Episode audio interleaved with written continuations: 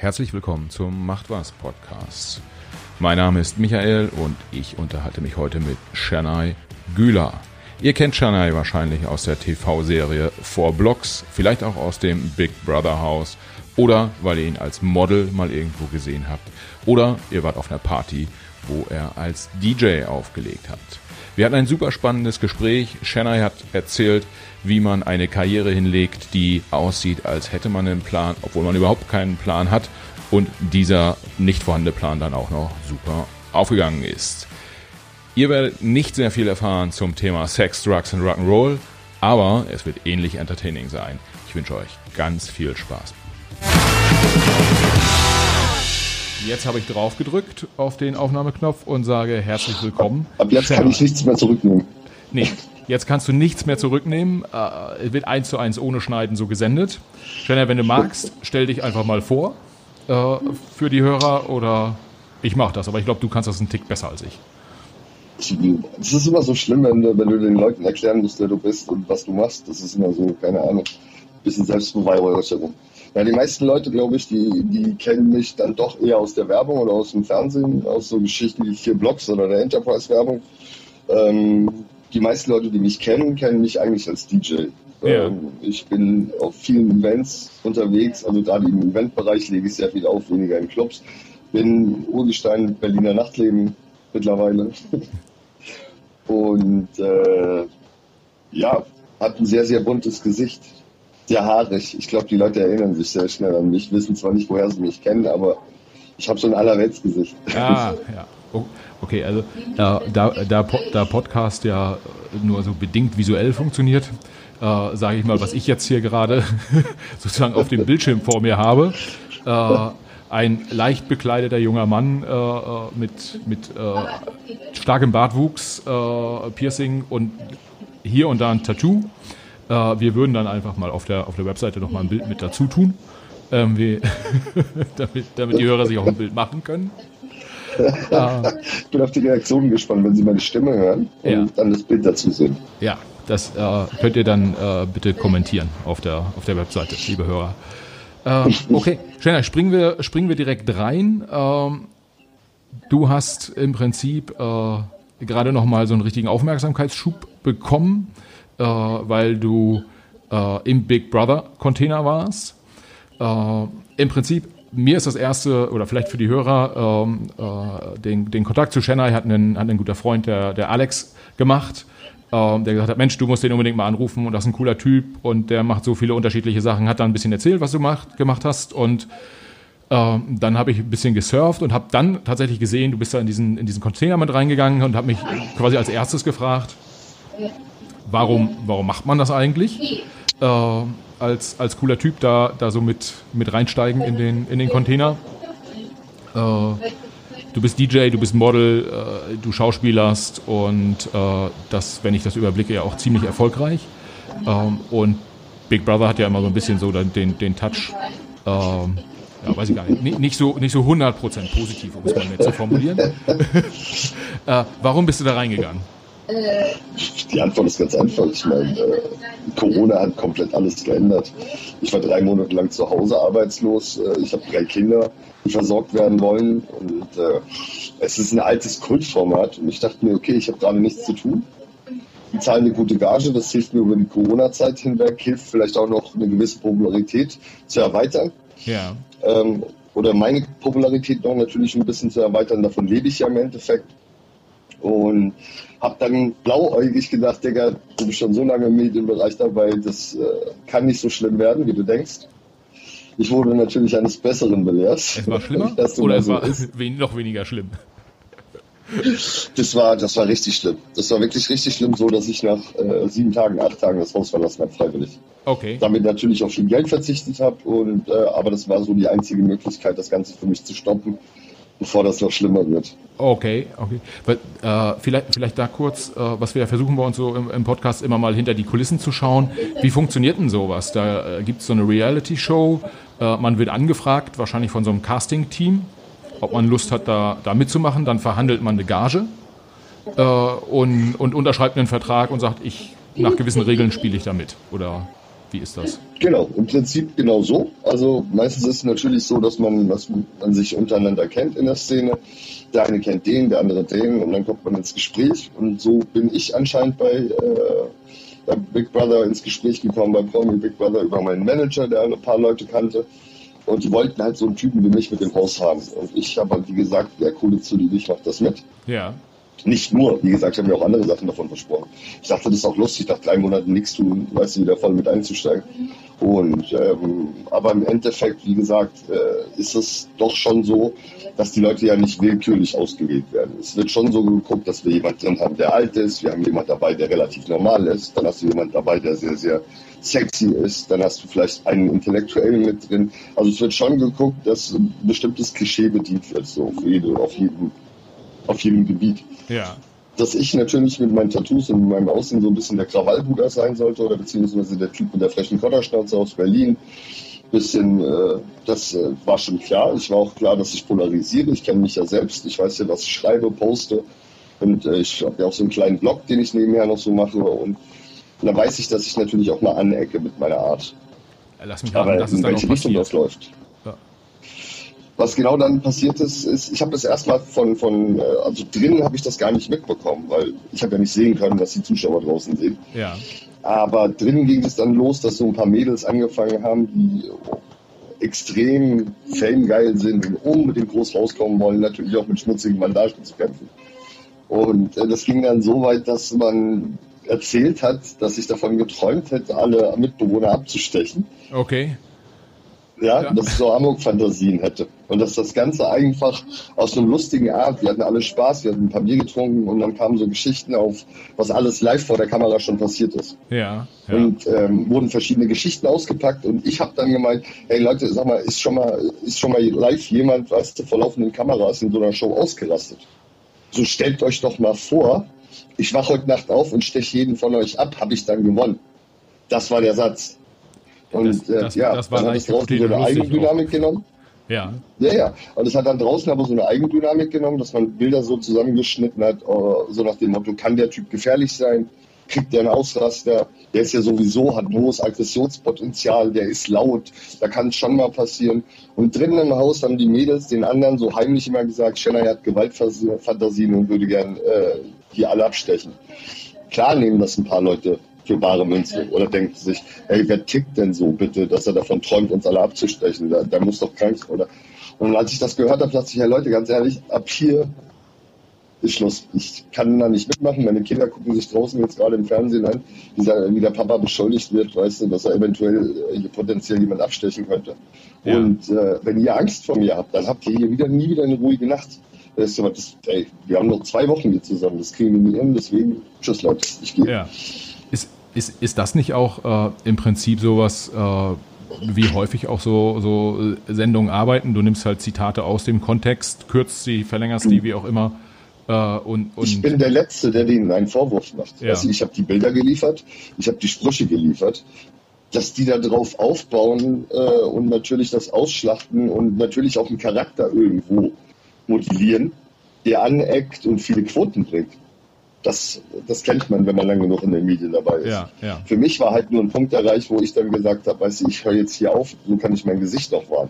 Ich nehme niemanden das übel, dass, dass das so gesendet worden ist. Vielleicht ein bisschen, ein bisschen beleidigt, ein bisschen verletzt, dass man ausgerechnet den einzigen Türken, nur weil er tätowiert und fertig ist, ja. als gewalttätig, frauenverachtend und äh, potenziellen Amokläufer darstellt, ist schon grenzwertig zur heutigen Zeit. Aber auch das, das ist, die machen das, was sie am besten können. Ich mache das, was ich am besten kann. Ja, ja. Du, du, du, du sagst gerade, ähm, äh, so den, den einzigen Türken äh, in der Runde. Ähm, hat das tendenziell überhaupt eine Rolle? Also hat das für dich und äh, in, den, in dem Miteinander dort eine Rolle gespielt? Nee, also so unter den, äh, unter den Kandidaten? Äh, oder ist das eher so ein, das, so ein Mediending? Nee, nee, das war, also ich meine, man, man kann ja nichts herzaubern, ja. was nicht da ist. Ja. Das heißt, diese, diese Kabeleien drin gab es schon. Man hat ja. schon Leute gehabt, die man mehr mochte und Leute, die man weniger mochte. Ja. Trotzdem weiß man, man muss mit den Leuten irgendwo auskommen und versucht das diplomatisch. Oh, jetzt. Ja, ein bisschen politisch. Ja. Um zu gucken, wie komme ich da weiter, mit wem muss ich mich gut verstehen. Aber ich bin halt nicht der Typ, der lange die Fresse halten kann. Das heißt, irgendwann ecke ich ab. Und wenn mir eine 21-Jährige, die innerhalb von zwei Tagen drei Leuten einen Penis gefasst hat, mir erzählen möchte, dass ich zu primitiv wäre oder dass ich, ja, du, dann geht mir irgendwann die Hutschnur hoch. Dann Ja. sage ich auch mal, Mädel, äh, wenn du Straße willst, ich kann auch Straße. Und natürlich senke ich dann mein Niveau. Und das war mein Fehler. Ich Ja. habe mich dann auf das Niveau herabgelassen und habe dann natürlich wie so in alter türkischer Manier den Assi erstmal raushängen lassen. Okay. Ähm, äh, den, den, den Assi, der, der ja äh, ein Stück weit in, je, in jedem Menschen auch steckt, ja. Und der eine versteckt ihn halt besser, der andere äh, äh, weniger gut. Äh, und je nach Situation wahrscheinlich auch ein bisschen unterschiedlich. Aber Ja, ich bin, ich, ich hasse das. Also die, die Leute haben wirklich so das Schlimmste in mir zum Vorschein Ja. gebracht. Einige davon. Und ich bin eher gern der nette Typ. Ich bin jemand, mit dem man reden kann über alles Mögliche. Aber wenn ich dann aufbrausend werde oder respektlos behandelt werde oder so, kann ich auch schon mal überkochen. Ja. Und äh, das hätte mir da, wie gesagt, bewusst werden sollen. Aber wie gesagt, ich bin so. Ich würde jetzt auf eine oder andere Situation so reagieren, denke ich. Ja. Obwohl ein bisschen extremer ist es schon, wenn man so isoliert ist und dann äh, keine Zigaretten bekommt und Essen ist wenig, dann geht dann natürlich auch noch ein bisschen schneller hoch. ja. Aber es, da drin ist nichts passiert, wozu ich nicht stehen würde. Bis auf diese Amoklaufnummer. Okay, aber dann, dann ist es ja ein Stück weit auch so, dass man sagt, hey, ich habe das jetzt gemacht, ich kann damit gut leben, äh, dass es so gelaufen ist, wie es gelaufen ist? Oder äh, ja, würdest du, würdest du schon sagen? Ja, ich bin ja ausgestiegen. Ja. Also ich habe ja meine Konsequenzen gezogen und stehe auch dazu, dass ich da mitgemacht habe. Ich habe Ja. jedem auch gesagt, warum ich da mitmache. Und ähm, das, das, ich gehe mit meinen Fehlern sowieso sehr offen um. Deshalb, ich könnte es als Feldversuch, als Experiment, als Soziales bezeichnen, was schiefgegangen ist für mich. Ja. Ähm, aber dass ich es gemacht habe, ich bitte dich. Also es ist schon ein einmaliges Erlebnis gewesen. Habe ich auch coole Leute kennengelernt. Ja. Und vielleicht, ich meine, äh, am Ende ist ja so ein bisschen so, äh, jeder, ja, jeder geht halt so ein bisschen seinen Weg und äh, probiert auch ein paar Sachen aus. Und ehrlicherweise, was ich gerade, wo ich gerade daran denke, ist, wenn du sagst, du arbeitest als DJ und Corona ähm, hat irgendwie drei Monate lang für, für Stille gesorgt, ähm, dass du den, den wirtschaftlichen Aspekt halt irgendwie auch da ganz klar benennst, finde ich. Find Ja, ich absolut. Jeder von uns muss ja irgendwo überleben. ähm, Und es ist jetzt nicht so, dass ich meinen Körper verkauft hätte. Ja. Und, äh, und Ich habe äh, meinen Geist vergewaltigen lassen. Okay, so weit kann man noch gehen. Aber ähm, das Wichtige ist, wie gesagt, meine Kinder schämen sich nicht. Die haben gesagt, Papa, du warst nicht peinlich, das war alles super und dann so ist okay.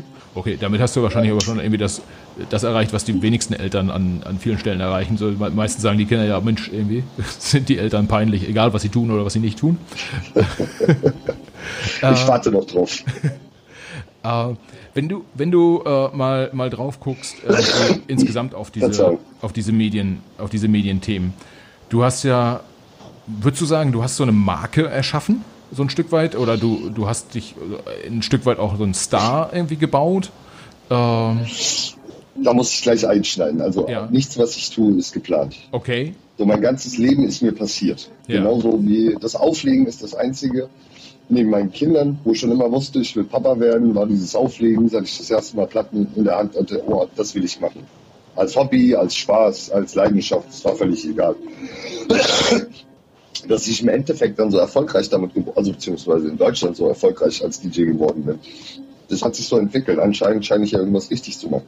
Das Modeln kam zufällig dazu, weil die Leute als DJ auf mich aufmerksam geworden sind und dachten, der Typ sieht cool aus. Das Schauspieler in die Werbung, das hat, das waren alles so zufällige Dinge, die so nacheinander kamen. Ich hatte da keinen Plan dahinter. Das Ding war halt einfach nur, dass DJ Chennai so einfach nicht mehr ging.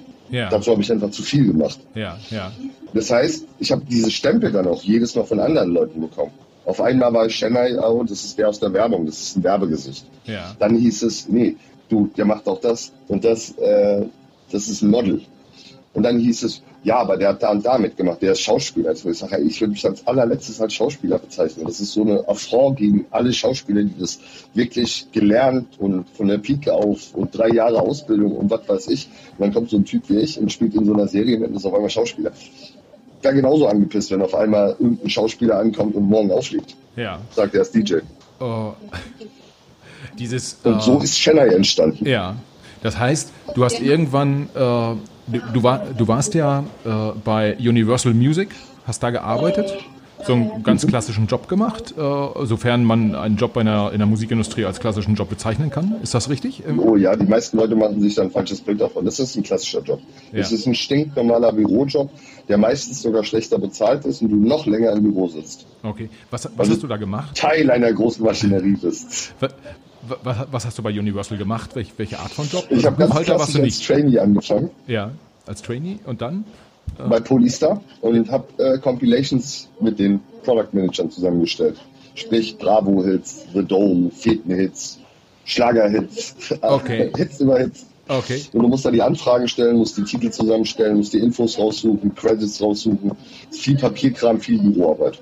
Okay, und dann äh, im Prinzip ist das so ein bisschen so die Zweitverwertung äh, von, von Musiktiteln.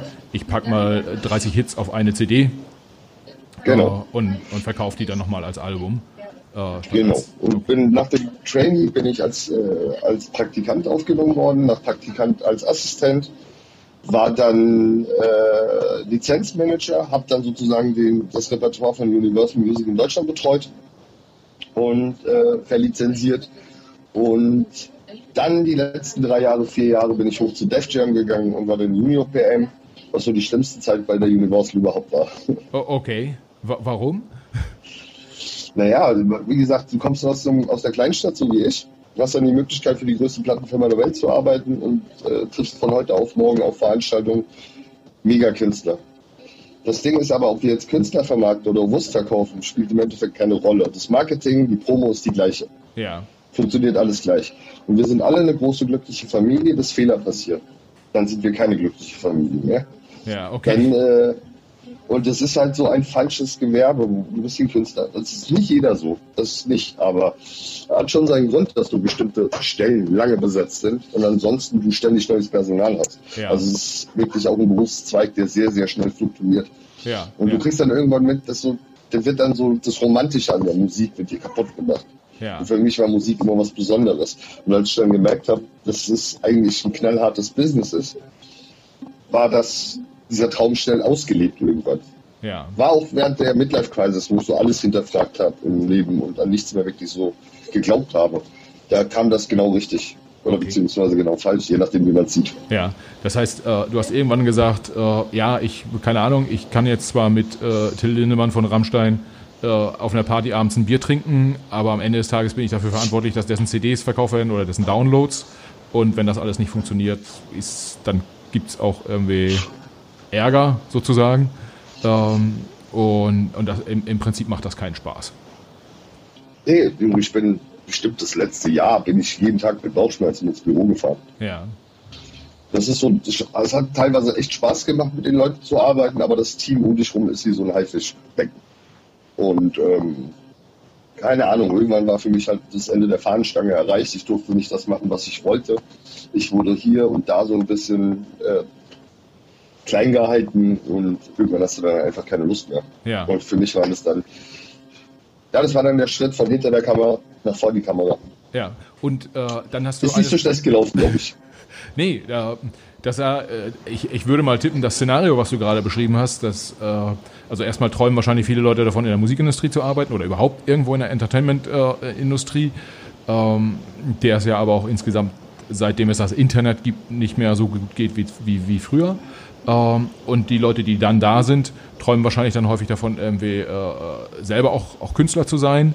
Ähm, und am Ende ist es doch so, du hast dann, du hast einfach gekündigt und dann den Traum der Millionen Leute da draußen einfach selbst gelebt. Ja, das klingt sehr romantisch, so wie du es sagst. Äh, die Realität sah so aus, dass meine Frau und ich uns getrennt haben. Ich äh, meinen Job verloren habe, dann meine Wohnung, meine Rechnung nicht bezahlt habe und mehr oder weniger zwei Jahre später nach Drogen, Alkohol und, und Mädels auf der Straße gelandet bin. Okay. Gut, das, das, das klingt nach einem harten Absturz tatsächlich. Äh. Ähm, es, es war die harte Zeit. Es war wirklich eine harte Zeit, weil ich zum ersten Mal darüber nachdenken musste, was ich eigentlich selbst machen möchte. Ich bin ja eigentlich ein sehr kreativer Typ, der viel Output hat. Ob ich jetzt schreibe, ob ich auflege, ob ich Fotos mache, das, da ist halt viel da. Und wenn du dann zehn Jahre lang in einer Ehe lebst, in einem Job arbeitest, äh, wo du jeden Tag immer bestimmten Regeln unterstellt bist und dann musst du hier und dann da und äh, es war halt so ein Ausbruch, den hätte ich vielleicht mit 20 haben sollen. Ja. Vielleicht hatte ich die mit 20 auch schon. Ähm, aber für mich hat sich da dann erstmal so die Frage zum ersten Mal gestellt, du sagst, was willst du eigentlich? Was willst du machen? Ja. Und die hast du dann in der Auszeit beantwortet. Also da, du hast dann auch die läng längere Zeit hab, dafür gebraucht, um sie zu beantworten. Ja, genau. Das war tatsächlich, ich äh, habe mir diese Gedanken erstmal nicht gemacht, bis ich abgestürzt bin. Und dann hat mich eine Freundin zu sich geholt, die jetzt auch hier ist. Die hat mich von mehr oder weniger von der Straße gefischt und sagte, du bleibst jetzt erstmal bei mir, bis du wieder auf die Beine kommst. Und dann habe ich erstmal aufgelegt, nur um über die Runden zu kommen, um einfach äh, ein bisschen, bisschen ein paar Euros zu verdienen. Ja. Und wurde halt immer mehr für größere Events angefragt, weil von der Universal-Zeit kannte man mich noch. Ich habe auch da schon zu Record-Releases und Partys aufgelegt und hatte mir schon so einen leichten Namen gemacht. Und äh, dann auch als, als Berliner im Nachtleben bekannt, die Leute, die Promis, die mit dir feiern, was du, auch natürlich aus der Universal-Zeit kanntest, ja. die haben natürlich schon viel geholfen. Ja, ja. Und dann merkte ich, ich kann damit Geld machen. Oder, oder richtig, ich kann zumindest davon leben. Und das Wichtigste war dann, das zu professionalisieren. Also einfach nur auflegen und äh, abends das Geld mitnehmen, das ist es nicht. Wenn du abends einen DJ 500 Euro in die Hand drückst, kannst du froh sein, wenn er mit 10, 15 Euro nach Hause kommt. Okay. Also wenn er so ist wie ich. und ähm, also kam Diana dazu, die seit acht Jahren an meiner Seite ist als persönliche Assistentin, meine Managerin. Ja. Und dann wird das Team immer größer. Je größer das Business wird, wird das Team auch immer größer. Mittlerweile bestehen wir aus drei, vier Leuten mit Anwalt und, und sonst. Du musst auch professionell arbeiten. Ja. Und dass sich das alles so entwickelt. Wie gesagt, es hat alles eine Eigendynamik angenommen. Und denk mal, alles richtig gemacht bis jetzt. Wie ja. schon gesagt, das Leben passiert mir einfach. Ja. Ich meine, wie, wie, wie, schon gesagt, ich glaube, viele Leute träumen davon, dass ihnen das äh, passiert du hast ja letztendlich die Entscheidung selbst getroffen, ne? dass du gesagt hast, irgendwie den Job bei Universal, den, äh, den will ich nicht mehr machen. Äh, würdest du anderen Leuten einen Rat geben? Also da sitzt jetzt einer im Büro und äh, guckt aus dem Fenster ich, und denkt sich so, entweder ich springe hier raus oder äh, ich langweile mich zu Ich höre das, ich höre das so oft, ich höre das wirklich so oft. Ich bin da zielgespalten. Also ich bin jetzt nicht der Typ, der sagt, geh raus, leb deinen Traum, scheiß auf alles, mach einfach, das funktioniert nicht. Also erstens ist wichtig, dass du als Mann weißt, was du kannst. Und noch wichtiger ist, dass du weißt solltest, was du nicht kannst. Das heißt, wenn du eine beschissene Stimme hast, aber unbedingt Sänger werden willst und dafür jetzt alles aufgibst, man sollte ein bisschen Selbstreflexion haben und sagen, was kann ich gut, was kann ich nicht gut. Auf der anderen Seite bin ich so ein Typ, der sagt, bist du unglücklich? Dann ändere es. Ja. Die meisten Leute haben einfach Angst, auch auf Standards zu verzichten. Weißt du, zu sagen, du, ich habe jetzt hier meine Wohnung, ich habe mein regelmäßiges Gehalt, ich habe meine Versicherung. Um das aufzugeben, müsste ich ja erstmal was in Aussicht haben, was noch besser ist. Ja. Also versuchst du es erst gar nicht. Und bei mir war das halt gar nicht die Frage, sondern ich bin abgestürzt, ich habe auf alles geschissen. Ich habe gesagt, du, ich habe eh keinen Bock mehr, ich will das alles nicht mehr und habe gar nicht drüber nachgedacht, was danach eigentlich kommen soll. Ja. Und ähm, ich war aber sicher, dass ich halt nur noch Sachen mache, die ich gerne mache und gut kann. Ja. Und das hat sich im Endeffekt dann irgendwo ausgezahlt. Okay. Wie, äh, im Prinzip, wenn man das so vergleicht, äh, gerade in der Berliner Szene, da, sind, da ist man ja so äh, umgeben von, von Leuten, die irgendwelche Startups gründen, sich selbstständig machen, äh, auch eine gewisse Art von Coolness äh, versuchen zu pflegen den ganzen Tag. Ein Stück weit hast du das ja äh, auch nicht anders gemacht. Du hast dich selbstständig gemacht aus dem Angestelltenjob heraus. Du hast. Äh, äh, pleite gegangen. ja, das, das gehört zum Unternehmertum im Zweifel halt auch dazu. Äh, äh, das heißt, du bist jetzt, du bist im Prinzip einer, der jetzt so eine DJ-Firma ja auch äh, dann mit aufbaut, ja, also mit, mit, mit irgendwie Kollegen. Äh, wie, wie funktioniert denn so ein Business? Irgendwie die Clubs, wobei du hast gesagt Clubs nicht, aber so Eventveranstalter fragen dich dann an und äh, dann sagst du, kostet x Euro äh, für einen Abend und deine äh, Managerin bucht das dann und du kriegst die Info, läuft? Oder äh, äh wie, wie funktioniert das Business? Ich kriege die Info immer vorher. Also ich entscheide selbst, was ich mache und was ich nicht mache. Ich habe das letzte Wort, egal was passiert. Okay. Aber Diana kennt mich schon so lange, sie ist halt wie gesagt so nah an mir dran, dass sie, dass sie auch zur Familie gehört. Und die weiß ganz genau, welche Events ich mache und was ich nicht machen würde. Die hat da schon ein sehr gutes Gespür dafür wenn eine Anfrage rankommt, kriege ich schon, ey, hör mal zu, kennst du den? Hast du den schon mal gehört? Oder ist da irgendwas? Die haben eine Anfrage reinbekommen. Ja. Und dann weiß ich schon, in welche Richtung es geht. Ja. Und ähm, also eine Firma richtig haben wir nicht gegründet. Das, also wir haben schon eine Firma gegründet. Wir betreuen auch andere Künstler, aber nur bürokratisch. Sprich, ja. wenn du keine Lust hast auf Management, was du sagst, wo du hin sollst, zu welchem Casting, sondern alles sowieso selber machst, aber jemanden brauchst, der deine, deine Abrechnung macht, der die Rechnung schreibt, der für das Finanzamt oder für den Steuerberater das Geld zurückhält und die Daten vorbereitet. Ja. Sprich, nur Bürokratie und Papierkram. Das worauf die meisten Künstler eigentlich keinen Bock haben. Wenn du ein riesen Künstler bist, dann läuft das sowieso anders. Aber meistens bist du bei jeder Agentur einfach nur eine Nummer. Ja. Also die haben nicht die Zeit, sich um jeden Künstler, den sie in ihrer Kartei haben, auch persönlich zu kümmern. Ja. Und so bleibst du halt oft auf der Strecke. Wenn ein Typ wie du jetzt gerade nicht gesucht hast, dann kriegst du auch keine Jobs rein. Ja. Wenn ich mich aber selbst um meine Jobs kümmere, warum soll ich dann der Agentur 20 Prozent abdrücken, wenn die sowieso nichts für mich getan haben? Ja. Okay. Und so haben wir das Prinzip dann entwickelt, beziehungsweise Diana hat dann gesagt, weißt du was, ich will sowieso diese ganzen Gespräche nicht führen. Ich will keine Verhandlungen führen, sondern ich mache gern den Papierkram im Hintergrund. Und daraus ist diese Idee entstanden, okay. die Diana jetzt auch macht. Und ich kann besser betreut werden, weil es gibt einen Unterschied auch äh, vor dem Finanzamt, ob du DJ bist oder ob du Schauspieler bist. Okay. Sobald du DJ bist, bist du Freiberufler. Ja. Wenn du aber als Schauspieler arbeitest, bist du in einem Angestelltenverhältnis, solange der Dreh geht. Ah, okay. Das muss anders abgerechnet werden. Ja. Wusste ich vorher auch nicht. Ja, okay. Okay, oh gut, aber das ist ja gut, dann jemanden zu haben, der sich um solche Sachen dann kümmert. Genau. Okay. Äh, okay, das heißt, ihr habt da, habt da so ein Team, äh, ihr habt die, die Verantwortlichkeiten relativ klar äh, geklärt. Im Prinzip, du bist der Boss, sozusagen, zumindest was, was irgendwie deine Themen angeht. Äh, du entscheidest sowohl, was du kreativ machst, entscheidest du, äh, ja, logischerweise entscheidest du wahrscheinlich auch, äh, für wie viel Geld du das dann jeweils machst, also welchen Job du annimmst und, und welchen nicht. Das zum Beispiel nicht. nicht. Ich hasse es, über Geld zu reden und das lasse ich dann doch lieber Diana machen. Und äh, ich komme den Leuten auch zu oft gerne entgegen. Also, wenn gerade was Sachen Spaß machen oder für Char äh, Charity-Projekte kriegst du mich relativ schnell, wenn es um Krebs oder, oder Kinder geht, bin ich sofort zur Stelle. Wo natürlich auch das Management manchmal sagt, hey Digga, das ist jedes Mal ein Wochenende, was uns dann fehlt. Und, hm. Deswegen treffe ich so Entscheidungen dann ungern selbst. Ja und lass das übers Management machen. Die haben ja auch meinen Zeitplan, meinen Kalender viel besser im Griff und wissen dann, okay, der muss jetzt am nächsten Tag vielleicht dort sein oder er hat seine Kinder oder äh, er hat einen Termin im Kindergarten, was auch immer. Da muss er jetzt nicht müde oder, oder übernächtigt aufschlagen. Und ja. deswegen halte ich mich da relativ weitgehend raus. Ist, ist ja auch ganz gut, wenn man, wenn man dann irgendwie gutes Geld verdienen will, ist man halt auch nicht der Bad Guy, der, den, der die große Zahl aufruft, das ist nicht das Ding. Und genau da ist der Punkt. Da, ist, da liegt der Hund begraben. Ich mache nicht jeden Job. Ich will nicht jeden Job machen. Ja. Ich habe früher so viel gearbeitet, weil ich gedacht habe, du machst das für die Familie. Jetzt genieße ich ja die Zeit, die ich zwischendrin frei habe. Das heißt, ich habe das Glück, dass ich zwei, drei, vier Mal im Monat arbeiten muss, wenn alles gut läuft.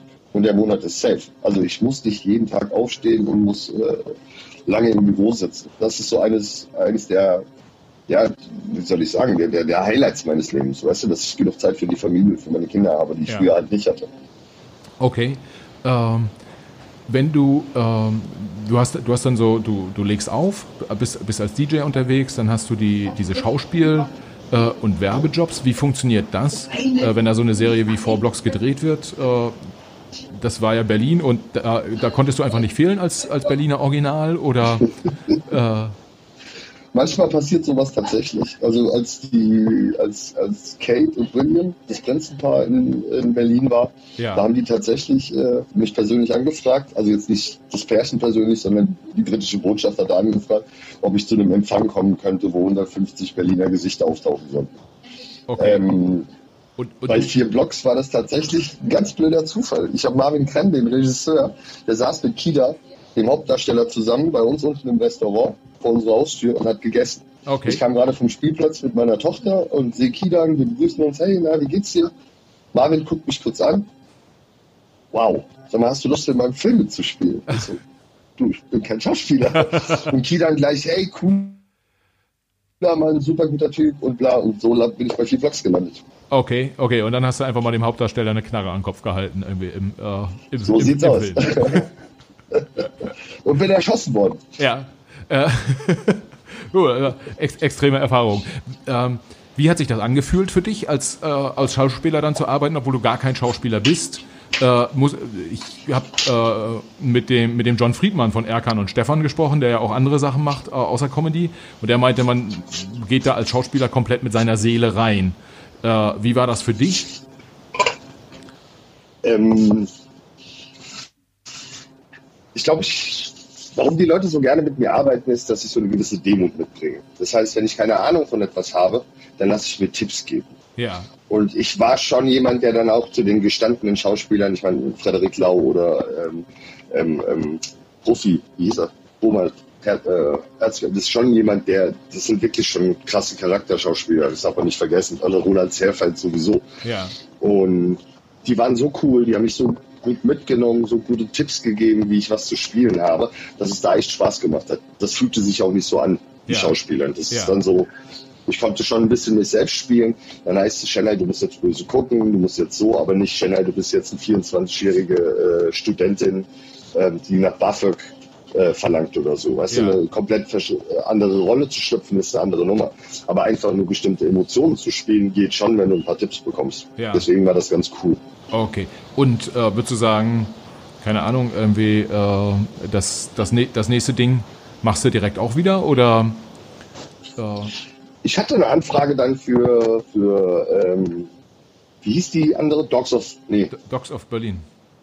Dogs of Berlin. Hatte ich auch eine Anfrage, aber auch da war das dann so, ich hatte ein schlechtes Bauchgefühl und dachte mir, du, ich habe jetzt schon mitgemacht, weißt du, bei einem so einem Film, Ja. der echt gut war, und jetzt in so einem Abklatsch mitzumachen oder beziehungsweise das, das war mir dann so, nö, das will ich nicht. Ich will nicht dieses Image dieses Gangsters aufbauen oder Ja. ich habe jetzt komischerweise, ich habe einen Werbespot für das Jobcenter gemacht. Ja. Warte mal, was ich war. Gemüsehändler. so, dann habe ich einen Job gemacht für, äh, für fucking Berlin, die Verfilmung des Buches. Ja. Ja, rat mal, was ich da gespielt habe. Einen Türken oder? Ein Falafelverkäufer. also, wenn die kommen. Und wenn es cool ist, mache ich sie gerne mit. Ja. Okay. Aber. Hörst du das klingeln? Nee. Ich, ich Gut, das ist mein Anwalt, der gerade anruft. ja, schön, schöne Grüße. Muss ich nachher zurückrufen. Und äh, ja, und deswegen habe ich das nicht so forciert. Ich wollte jetzt nicht unbedingt jedes Mal diese Rolle spielen. Und ja, ich habe jetzt ein anderes Gespräch. Da würde ich einen türkischen Schneider spielen, einen sehr stolzen Schneider, der aber so ein bisschen verkappt schwul ist. Ja. Das aber nicht so gerne zugibt. Okay. Und äh, das ist eine Rolle mit Herausforderung, weißt du, wo du dann wirklich so kleine Sachen mit allen arbeiten musst, die kurz schwul rüberkommen, aber dann sofort der Stolz wieder die Überhand greift. Und ähm, da übe ich auch mit einem Freund Ja. und mal schauen. Okay. Vielleicht wird es ja doch noch was mit dem Schauspieler. Also, du hast keinen Plan, aber am Ende des Tages kommt immer ein Plan dabei raus. Äh, oder von hinten betrachtet sieht's aus, als hättest du einen Plan gehabt. Woher kommt das? Ja. Ich habe keine Ahnung. Ich habe so das Gefühl, also ich habe so ein gottgegebenes Vertrauen in die Zukunft. Ja. Ja, irgendwas passiert immer. Irgendwas ergibt sich immer. Irgendeine Tür öffnet sich immer. Manchmal ja, brauchst du ein bisschen länger, um den richtigen Ausgang zu finden. Aber schließlich dreht sich die Erde weiter, ob ich mich jetzt wie immer beschwere und, oder nicht. Und äh, bis jetzt hat sich das mal ausgezahlt. Keine Ahnung. Okay. Vielleicht mag mich da oben jemand. Ja, bess, besser als wenn nicht. Ja. Ähm, okay. Ja. Und äh, jetzt, jetzt haben, wir, haben wir mal geguckt auf Shanna, den, den äh, DJ, den Musikmanager und auch äh, den Schauspieler. Was du ja auch machst mittlerweile ist, also du machst Werbung, aber das hat ja, ist ja so ein bisschen wie Schauspiel auch wahrscheinlich. Äh, machst du noch mehr außer diese äh, Rent-A-Car-Themen? Äh, kommen, die, kommen die häufiger äh, auf dich zu oder war das eher eine Ausnahme? Ja, also, ja, also die Werbegeschichten mache ich schon häufiger. Ich bin das offizielle Gesicht von Hettich. Ich weiß nicht, ob du das kennst. Nee. Hettich, äh, die stellen Küchenbeschläge her. Zweitgrößter Hersteller weltweit. Von Die Küchen- machen so Verschlüsse für, für Küchentüren, für Schränke, Schiebesysteme. Oh, Das, was in Luxusküchen verbaut wird an Gelenken, ja, an Systemen, das bauen die. Okay, und und- äh, ist ein deutsches Traditionsunternehmen. Mit denen arbeite ich schon seit Jahren zusammen, was immer äh, sehr lustige Bilder und, und Filmchen und Videos hervorbringt. Dann bin ich Gesicht äh, und äh, Friend of the Brand für Maurice Lacroix, der Schweizer Uhrenhersteller. Für viele Marken schon, oh Gott, ich habe keine Ahnung, ich kann mir so viel gar nicht merken. okay. Was für mich meistens auch nicht so interessant ist. Ja. ist Wenn, wenn, aber wenn, Aber- ich, wenn, wenn ich jetzt mal die beiden äh, Themen nehme, äh, Luxusküchen und Luxusuhren, äh, ehrlicherweise, also jetzt ohne dir zu nahe treten zu wollen, aber wenn ich mir angucke, wer kauft irgendwie so eine Luxusuhr oder äh, welche Frau oder welcher Mann äh, lässt sich irgendwie so eine Luxusküche einbauen, du siehst jetzt nicht aus, als würdest du mega Wert äh, auf beides legen. Äh, das ist genau halt der Punkt, was, was halt irgendwie Spannung bringt. Ich schreibe ja zum Beispiel auch viel. Viele Leute kennen ja auch meine Postings oder meine Guten Morgen Posts, die ja. ich auf Facebook oder sowas veröffentliche. Und die haben ja auch immer so einen gewissen Biss, Ironie, Zynismus und schreiben kann ich. Also ja. jetzt vielleicht jetzt nicht wie äh, Marcel Reich-Stanitzky. Ich bin jetzt kein äh, extrem intellektueller, was das angeht, aber äh, es scheint anscheinend so zu schreiben, dass es viele Leute mögen. Ja. Und ähm, durch mein ganzes Auftreten, durch die ganze, ganze Drumherum-Geschichte um mich rum, die da gesponnen wird. Ich bin ja nicht so der typische Bad Boy. Also ich bin ja nicht das Klischee von einem, von einem kriminellen Blablabla, bla bla, sondern ich bin der Typ, mit dem man vielleicht doch nicht so lustig umgeht, aber ich bin einer aus der Szene, ich bin jemand, der von vielen respektiert wird, auch von vielen älteren Schauspielern, weil da halt immer so eine gewisse Diskretion auch mitbringst. Ja. Also so eine gewisse Seriosität ist in meinem Job natürlich auch wichtig. Ja. Und äh, dieses, dieser, dieses Ambivalente, das ist, glaube ich, immer sehr interessant für bestimmte Marken. Gerade zum Beispiel bei Maurice Lacroix, mit denen arbeite ich seit fünf Jahren zusammen. Ich bin der Einzige, der halt so aussieht, wie er aussieht. Und da kann man halt ab und zu auch mal natürlich den Stil ein bisschen brechen und sagen, hey, wir haben jetzt eine klassische Uhr und wenn ich in einem Anzug mit der Uhr dastehe, wirkt es schon ganz anders da. Oh. Als wenn er anders da. Jetzt kam der Hesse wieder durch. der, der hessische Türke, dann wirkt das anders, als wenn du ein typisches Model hast. Ja, ja. genau. Ja. Eigentlich im Herzen schon immer ein Hesse gewählt, Mittelstädter. Äh, das, das heißt, im Prinzip versucht so eine Uhrenmarke dann ja auch äh, einfach mal zu sagen, der langweilige äh, Banker-Typ, äh, der kauft die Uhr, einfach weil er auch ein Stück weit Berlin cooler Typ sein möchte. Entweder das oder man sagt, hör mal zu, wir haben die Leute ja sowieso, die typischen Banker und die klassischen Leute. Ja. Lasst uns doch mal andere Menschen ansprechen. Okay. Zum Beispiel Leute wie mich, die auch auf Luxus stehen. Ich ja. könnte jetzt für Luxus nicht alles geben. Das ist toll, wenn du es hast. Ja. Aber mir fehlt es nicht, wenn es nicht da ist. Ja. Aber dass ich auch mal auf eine hübsche Uhr stehe oder dass ich auch mal äh, coole Sneaker trage, ja. Das äh, hat nichts damit zu tun, dass ich den ganzen Tag sonst in Jogginghosen oder in H&M-Klamotten rumlaufe. Also ich finde beides cool. Ja, okay, das dann, dann äh, wenn ich so Küchenuhren, nächste wäre dann ja irgendwie nochmal ein anständiges Auto, äh, da, da wird man dann sagen, keine Ahnung, würdest du da eher Ferrari oder eher Aston Martin äh, nehmen? Dann wäre ich, also wenn ich da die Wahl hätte, wenn es nur diese zwei, dann, dann Aston Martin, definitiv. Okay, eher, eher so James Bond. Ja, der klassische Stil. Ja, okay. Ich mag das auch ehrlich, auch wenn ich mal so ein bisschen aus dem Rahmen falle, mag ich tatsächlich auch so viele konservative Werte, wie zum Beispiel so das Gentleman-like, das Höfliche oder mal einen richtigen Anzug anhaben. Ich finde, es ist wichtig, dass ein Mann Krawatte binden kann. Ich ja. finde wichtig, dass ein Mann mal einen Tanzkurs gemacht hat und zumindest mal mit seiner Frau einen Walzer tanzen kann.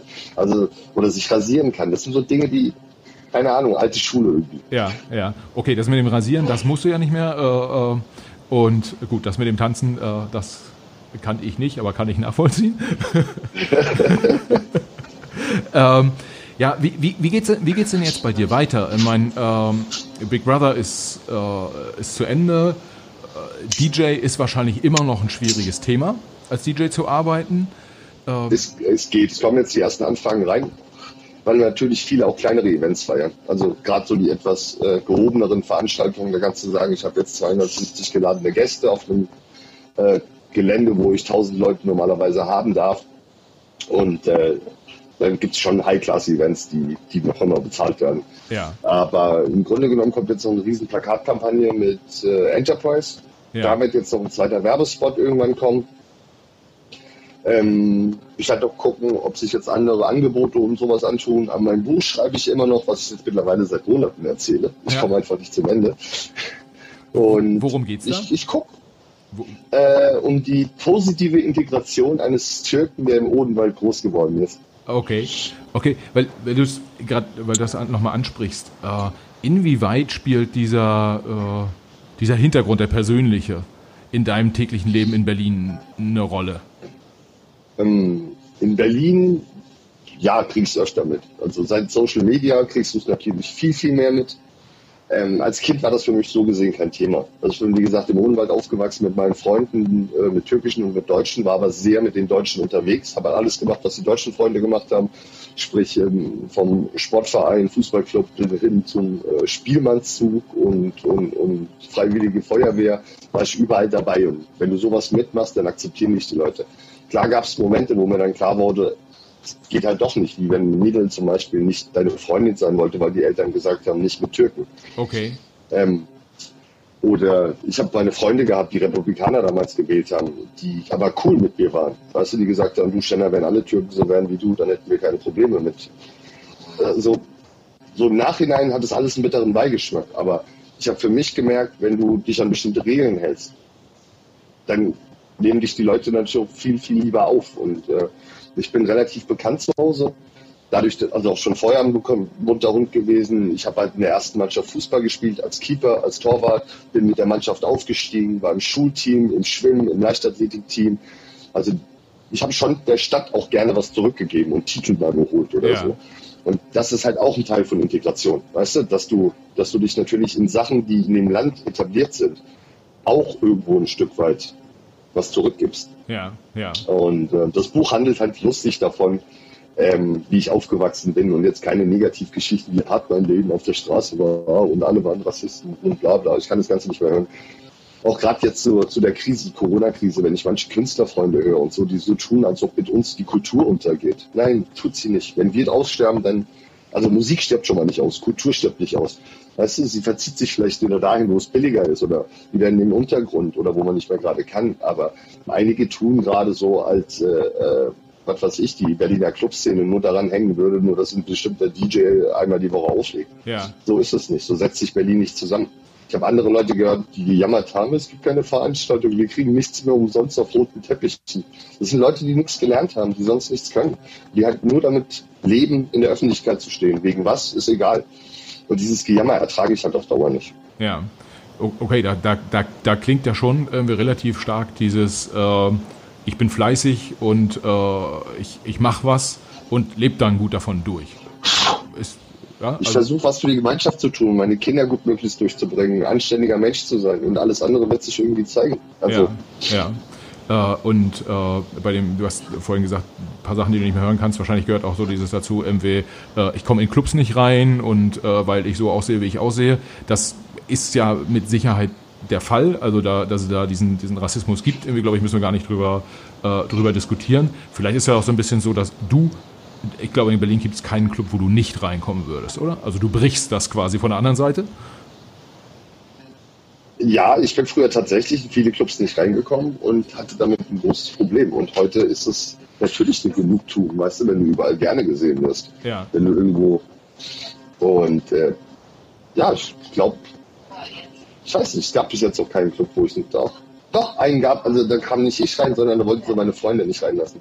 Okay. Wie das dann hieß, ja, du gerne, aber deine Freunde nicht. Ich so, du, wir sind zusammen da, wir gehen zusammen. Also. Ja. Aber ansonsten, Wunderpunkt von früher. Okay. Gibt es eigentlich dieses Phänomen, äh, stimmt es wirklich, dass Clubs Leuten wie, äh, also wie dir oder, oder anderen irgendwie, die eine gewisse Prominenz haben, auch ein paar Euro zahlen dafür, dass sie äh, mal eine halbe Stunde oder eine Stunde an einem Abend in einem Club rumhängen, äh, um da gesehen zu werden? Also für Events kann das mal sein. Also ja. jetzt nicht in einem Club, das glaube ich nicht. Also das kenne ich zumindest jetzt nicht. Aber äh, wenn du ein bestimmtes Event hast, eine bestimmte Veranstaltung hast, dann kommen schon mal Anfragen rein. Du hast ja nicht Lust, an dem Abend vorbeizukommen. Wir stellen dir Fahrer und, äh, und äh, Spesen oder was weiß ich für Kosten. Das kommt schon kommt mal vor. Okay. Aber in, den Clubs weniger. Das sind die Berliner Clubs auch zu abgehoben dafür. Also ja. Du bist niemand, wenn du, wenn du Geld hast oder Fame hast, sondern du musst schon cool sein. Okay. Also du kannst auch reich sein und kannst auch berühmt sein. Wenn du scheiße bist, lässt sich ein Club nicht rein. Okay. Versuch das mal im Kater oder im Bergheim, da kannst du sonst wer sein. Wenn du nicht uncool findest, kommst du einfach nicht rein. Ja. Äh, apropos Clubs, gibt es denn, äh, welche Art von Musik legst du auf? Oder ist das jetzt eine komplett bescheuerte Frage? Mhm. Das ist völlig legitim. Also ich persönlich liebe ja Hausmusik. Alles, ja. was in die Hausrichtung, Vocal House, viel melodische Sachen. Aber ähm, ich komme aus dem Eventbereich und bin sehr breit gefächert. Ich bin, ich liebe jegliche Art von Musik. Ich höre auch alles. Und du musst an einem Abend auf einem Event, wo viele bunte Leute sind. Du hast ja keine homogene Masse. Es ist ja nicht wie ein Club, wo jeder weiß, okay, der Typ legt auf, der legt elektronische Musik auf und dann gehen wir elektronische Musik hören. Sondern du hast äh, alle möglichen Leute, die verschiedene Sachen hören und die musst du ja in Einklang bringen. Ja. Und das ist so meine Stärke, dass ich viel alte Sachen mit neuen Sachen mische. Ähm, natürlich auch die Genres rund miteinander mische und äh, dafür sorge, dass die Leute wirklich alle Spaß haben an dem Abend. Ja, ja. Also ich, ich gehöre ja so ein bisschen zu der Fraktion, die sagt, Mensch, wenn da so, wenn da so eine Gitarre und so ein Schlagzeug oder ein Bass irgendwie nicht dabei ist, dann ob das dann noch richtige Musik ist, weiß ich ja nicht, aber äh, vielleicht ist das auch ein negativer Punkt auf meiner Seite. Äh, ja, vielleicht solltest du sie ein bisschen frei machen und äh, vielleicht sich mal drauf einlassen. äh, ich nehme ich nehm das jetzt einfach mal stumpf als Einladung zu irgendeinem Event, wo du auflegst. Äh, Bis jederzeit herzlich willkommen. Dann, dann komme ich vorbei und äh, lass, mich, lass mich da beeinflussen. Drinks gehen auf mich, Alex nehmen wir mit. Okay, alles klar. An der Stelle nochmal vielen Dank, Alex, fürs, fürs Intro. äh, ja, nee, cool. Mm, wenn du, äh, was, was ich gerne Leute frage, ist äh, auch nochmal so zum, äh, um, um sozusagen rund zu machen, äh, gibt es irgendwelche Fragen, die dir gestellt werden, äh, die ich heute vergessen habe? Also eine, äh, eine äh, das ist ein wichtiger Punkt. Und dann gibt es auch Fragen, die du immer wieder zu hören kriegst und die dir derbe auf den Keks gehen. Ich sage, nein, bestimmt. Also es gibt bestimmt Sachen, die man tierisch beim Auflegen gibt es viele Fragen, die man stellen kann. Die Klassiker, wo du echt äh, durch die Decke gehst, wie, wie Leute so sein können. Es gibt immer jemanden am Abend, der diese Frage stellt. Oh, okay. Also, keine wenn, Ahnung, eine der Lieblingsfragen ist zum Beispiel, Entschuldigung, kannst du immer was Tanzbares spielen? Okay. Das ist dann ja, immer, wenn, wenn du siehst, die Tanzfläche tanzt, aber es kommt jemand, dem die Musik nicht passt. Und der dann ankommt und sagt, ich hätte gern was Tanzbares. Und dann fange ich immer jedes Mal Gespräche an. Also gerne Diskussionen, aber ich sage, du, was, äh, guck mal, die tanzen alle. Ja. Also was meinst du mit tanzbar? Meinst du etwas, worauf nur du tanzen kannst? Dann musst du das auch so formulieren. Oder ich muss den Leuten sagen, dass sie alle nicht tanzen können und dann muss ich die Musik ändern. Also wir müssen uns da schon drüber unterhalten, was du jetzt unter Tanzbar verstehst. ja, so habe ich das ja gar nicht gemeint, aber so hast du es gesagt. Das ist so, oder kannst du mal was Gutes spielen? Das ist auch so, so ein pauschaler Satz, wo du dann denkst, es sind so tausende DJ-Sätze, die, die, wirklich jeder DJ abends irgendwo mal zu hören bekommt. Ja. Und das schon, das nervt natürlich irgendwann, aber ich bin auch da sehr immer diplomatisch. Weißt du, ich muss dem Abend jetzt nicht irgendwie so eine, so eine negative Behaftung geben. Lieber mache ich das lustig, wir quatschen. Die meisten Leute verstehen es dann auch witzig. Ja. Das kann ja. natürlich auch mal ausarten. Also ich habe auch schon auf Veranstaltungen einfach die Musik ausgemacht. Ausgemacht? Und ich habe sie ausgemacht, ganz einfach. Und dann bist du nach Hause gegangen? Oder? war eine Dame, die gepöpelt hat, die mich eine halbe Stunde lang vollgesülzt hat, dass sie mal DJ war und das auch kann. Und sie wollte mir halt ständig erzählen, was ich für Musik spielen soll. Und irgendwann habe ich dann die Musik ausgemacht, mag dann über das Mikro, Entschuldigung, diese Dame penetriert mich seit einer halben Stunde, dass sie besser Musik machen kann. Ich würde jetzt gerne die Chance überlassen. Und äh, wenn ihr mich sucht, ich bin vorne an der Bar und habe dann die Musik ausgemacht, bin vorne in die Bar gegangen und habe mir ein Bier bestellt. Lass, lass mich raten, der Veranstalter war riesig begeistert äh, in dem Moment. Die fanden das sehr, sehr lustig. Danach hatte ich zwei Securities links und rechts von der Bühne. ah, okay. Ähm, ja, coole Reise, ehrlicherweise. Äh, Chennai. Hat, hat riesig Spaß gemacht und äh, fand ich auch. Äh, ich denke, wir wir drehen noch mal eine Runde, vielleicht dann ohne die Zuhörer. Ja, irgendwie. Einfach bei einem Bier in Berlin. Dann erzähle ich auch ganz andere Dinge. Ah, okay, gut, dann bringe ich vielleicht auch noch mal ein Mikro mit. Ähm, ich sag mal ganz herzlichen Dank, Chennai. Äh, Gibt es noch irgendwas, was du loswerden möchtest äh, an, an unsere hm. Hörer? Einfach nur ein Dankeschön überhaupt an der Interesse an meiner Person, dass sich Leute irgendwie dann noch mein Gelaber anhören möchten oder anhören. Äh, ist natürlich immer noch was Feines. Äh, und ansonsten war super netter Tag. Abend mit Anfangsschwierigkeiten, aber läuft. Alles klar. Kenai, herzlich, herzlichen Dank und äh, ich drücke den Stoppknopf.